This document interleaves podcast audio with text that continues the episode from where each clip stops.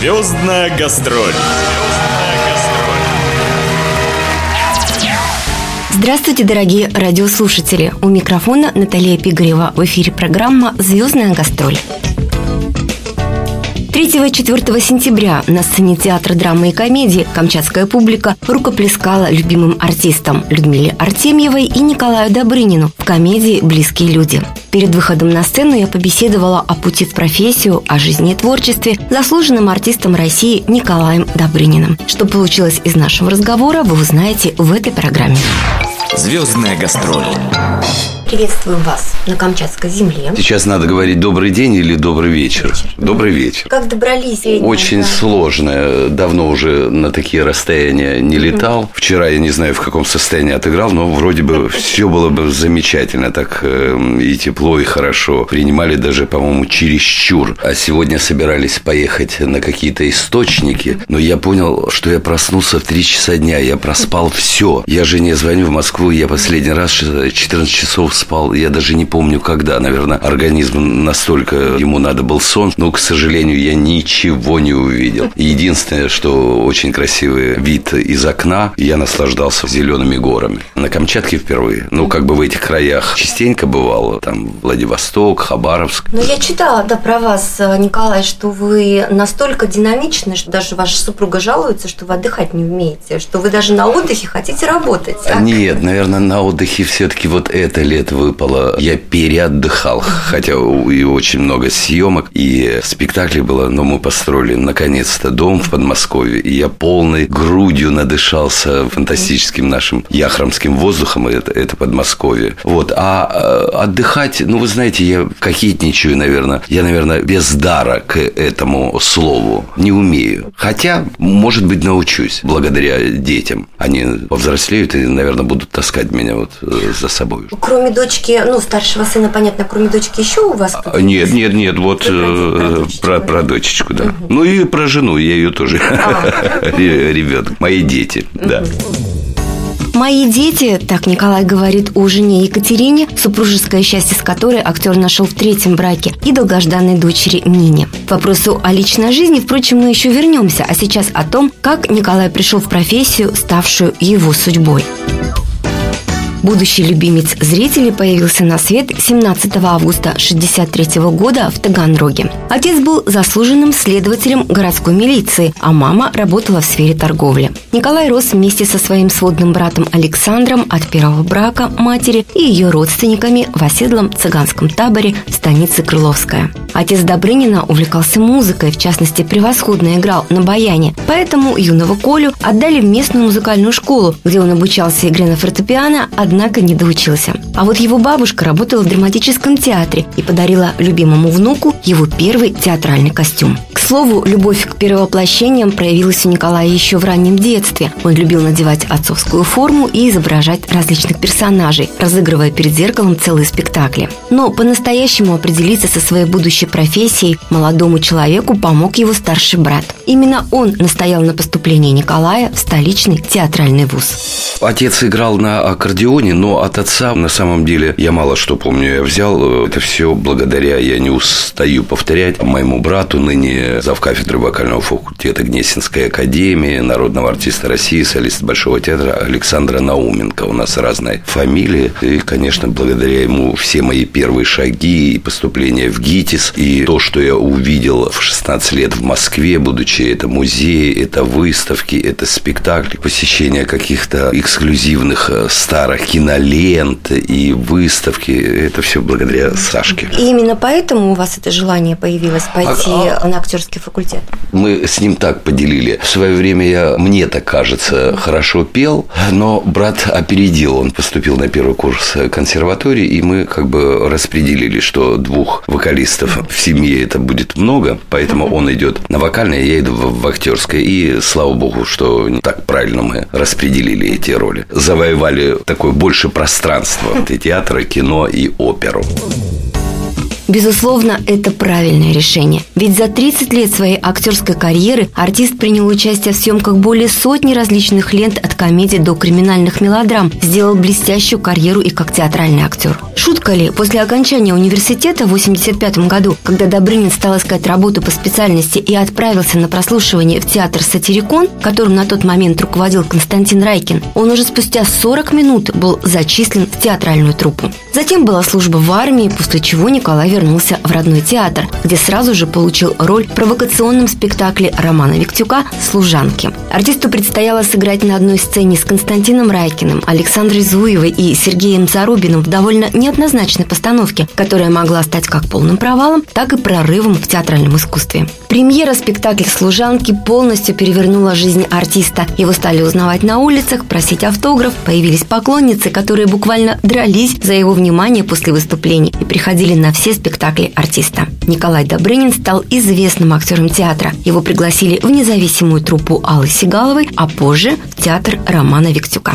Это вообще большое счастье, что в моей жизни и мои педагоги были замечательные, Судакова и Князева Лидия Николаевна, и первый мой серьезный режиссер Константин Аркадьевич Райкин, потом Алла Михайловна Сигалова, потом Роман Григорьевич Виктюк. Это то, что театральный касается. Сейчас я просто влюблен в Нину Чусову. Мы подряд выпускаем четыре постановки, уже три есть. И вот скоро, дай бог, выйдет безумное, огромное полотнище под названием «Бабий бунт» с моей любимой, великой Надеждой Георгиевной Бабкиной. Она пригласила меня сыграть главную роль. Ее мужа, это по рассказам Шолохова, председателя колхоза, она будет играть мою жену Марфу. Такая грандиозная постановка, которую мы уже репетируем три месяца, еще в три месяца, короче, полгода. Это то, что касается Ниночки Чусовой. А в кинематографе, ну, просто я даже не перечислю. Очень большую роль в моей киношной судьбе сыграл великий Владимир Аркадьевич Краснопольский, который «Тени исчезают в полдень», «Вечный зов». И когда мы с ним встретились на сериале «Нина», а недавно мы сделали работу «Дом с лилиями», я ему признавался, что мне было пять лет, когда я боялся смотреть первые кадры «Вечного зова», а вот сейчас мы встретились, ему уже было где-то 75, а вот «Дом с лилиями» – это уже 80 мы Аркадьевичу отметили, но это настолько светлая голова. Вторая моя картина была ныне известнейшего Сергея Урсулика «Русский рэктайм». Мало кто знает, что вот ныне сейчас безумно популярный Андрей Звягинцев. Первая работа была тоже, я главную роль у него сыграл в сериале «Черная комната». Ну, посмотрим, посмотрим, что дальше. Я сейчас так ушел с головой в театр, целенаправленно, как говорил великий Тихонов, Вячеслав, подремонтировать душу, сделать такой ремонт души именно с той, чего начинал с театра. Вот, потому что кино, как бы оно прекрасным не было, оно уводит от профессии. Это, это производство, я его даже мало называю искусством, это работа очень многих цехов. Монтажа, звука, то, что от тебя не зависит. Ты можешь прекрасно сыграть, а в итоге... И так часто бывало, что я надеюсь, вот будет взрыв какого-то очередного там фильма. И совершенно наоборот, на те сериалы или фильмы, на которые совершенно я не ставил, они вдруг производили фурор.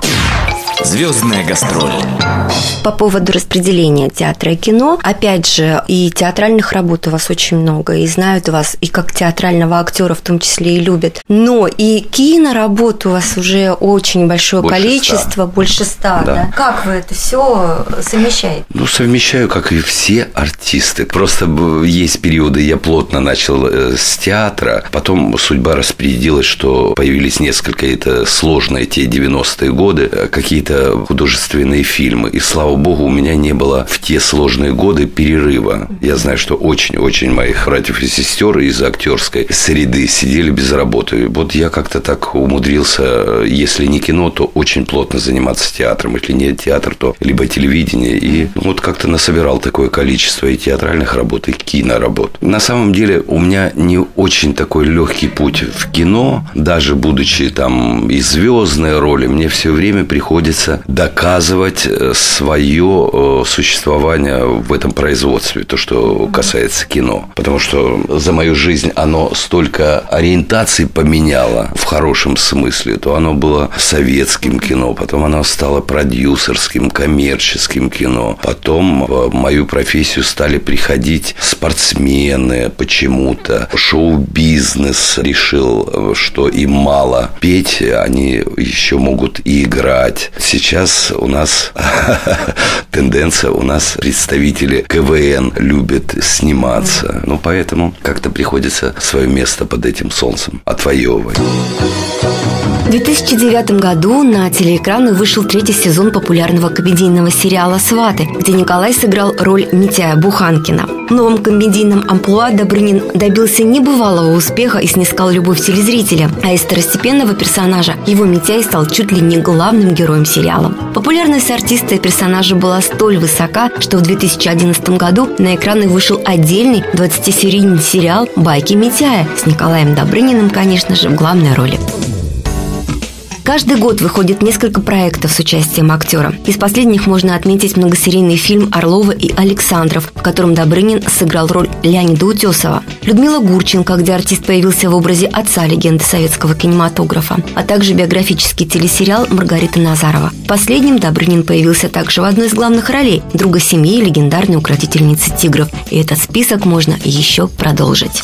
Вы в прекрасной физической форме. Вы хорошо выглядите. Что вы специально для этого вы делаете? Потому что ритм жизни-то бешеный. Я не знаю, это, наверное, э, по фигуре и по пластике это осталось, это прошлое. Я очень подвижный человек, потому что очень много, очень много танцевал. То, что касается внешнего, то я сторонник всех не пластических операций, а все-таки ухода за лицом. Все, что касается косметики, все, что касается масок, я это безумно люблю. И я не на позиции тех мужчин, то, что дано при природа, так оно и есть. Нет, ничего подобного. Мы, к сожалению, взрослеем, и это все отражается. Тем более с нашим ритмом жизни. Сегодня в Москве, завтра на Камчатке, а потом Крым. Это очень тяжело сохранять и внешний вид. Мне так кажется, что просто надо любить э, и свой внешний, и свой внутренний мир. И, наверное, чтобы еще и любовь была и вокруг. То есть это семья, это такие близкие доверительные отношения. Это вот, наверное, самый главный ваш и вопрос, и ваши слова, потому что, конечно же, для меня никакое искусство не сравнимо без семьи. Я не могу без моей работы, и семья это прекрасно знает, потому что я реализовываюсь. А как отец, как муж, я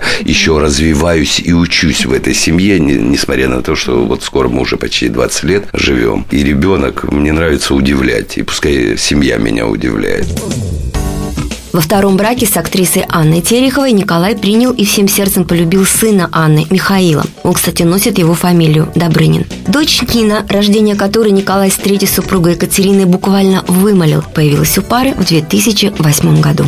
Дочка сейчас, к моему счастью, в том году совершенно случайно мы попали в Строгановскую академию. Это художественная академия, одна из самых лучших, вернее сказать, самая лучшая. Их две, там Суриковская и Строгановская. И вот целый год мы провели просто в эйфории какой-то. То есть все равно к искусству Ну, ну да, да, наверное. Чисто, что по актерским я детей отговариваю. Ну, хватит э, папы в семье, что он все время на гастролях был. Не знаю. А это правда, что ваша супруга нынешняя, она была вашей поклонницей Ярой, и она таким образом, ну вот вас заранее выбрала, вас влюбилась, а уже потом вы ее нашли? Вы знаете, столько легенд уже про это ходит. Я вот один только случай приведу. Она работала в одной авиакомпании, а я дней 40-45 был в Штатах на гастролях с Романом Григорьевичем Виктюком. И мы настолько соскучились, что мы стали долго-долго целоваться в аэропорту. Она была в униформе авиакомпании. Ты проходил один из главных и увидела целующийся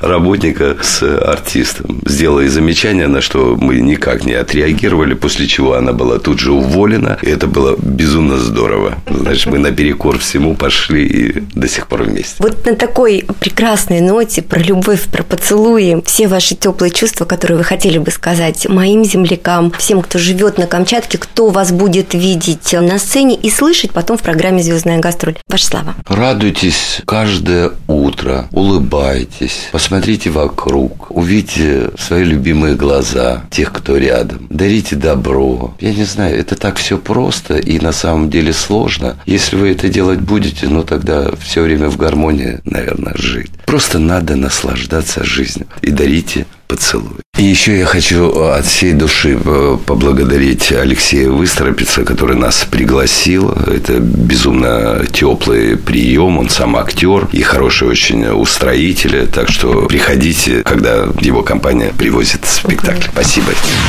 Звездная гастроль.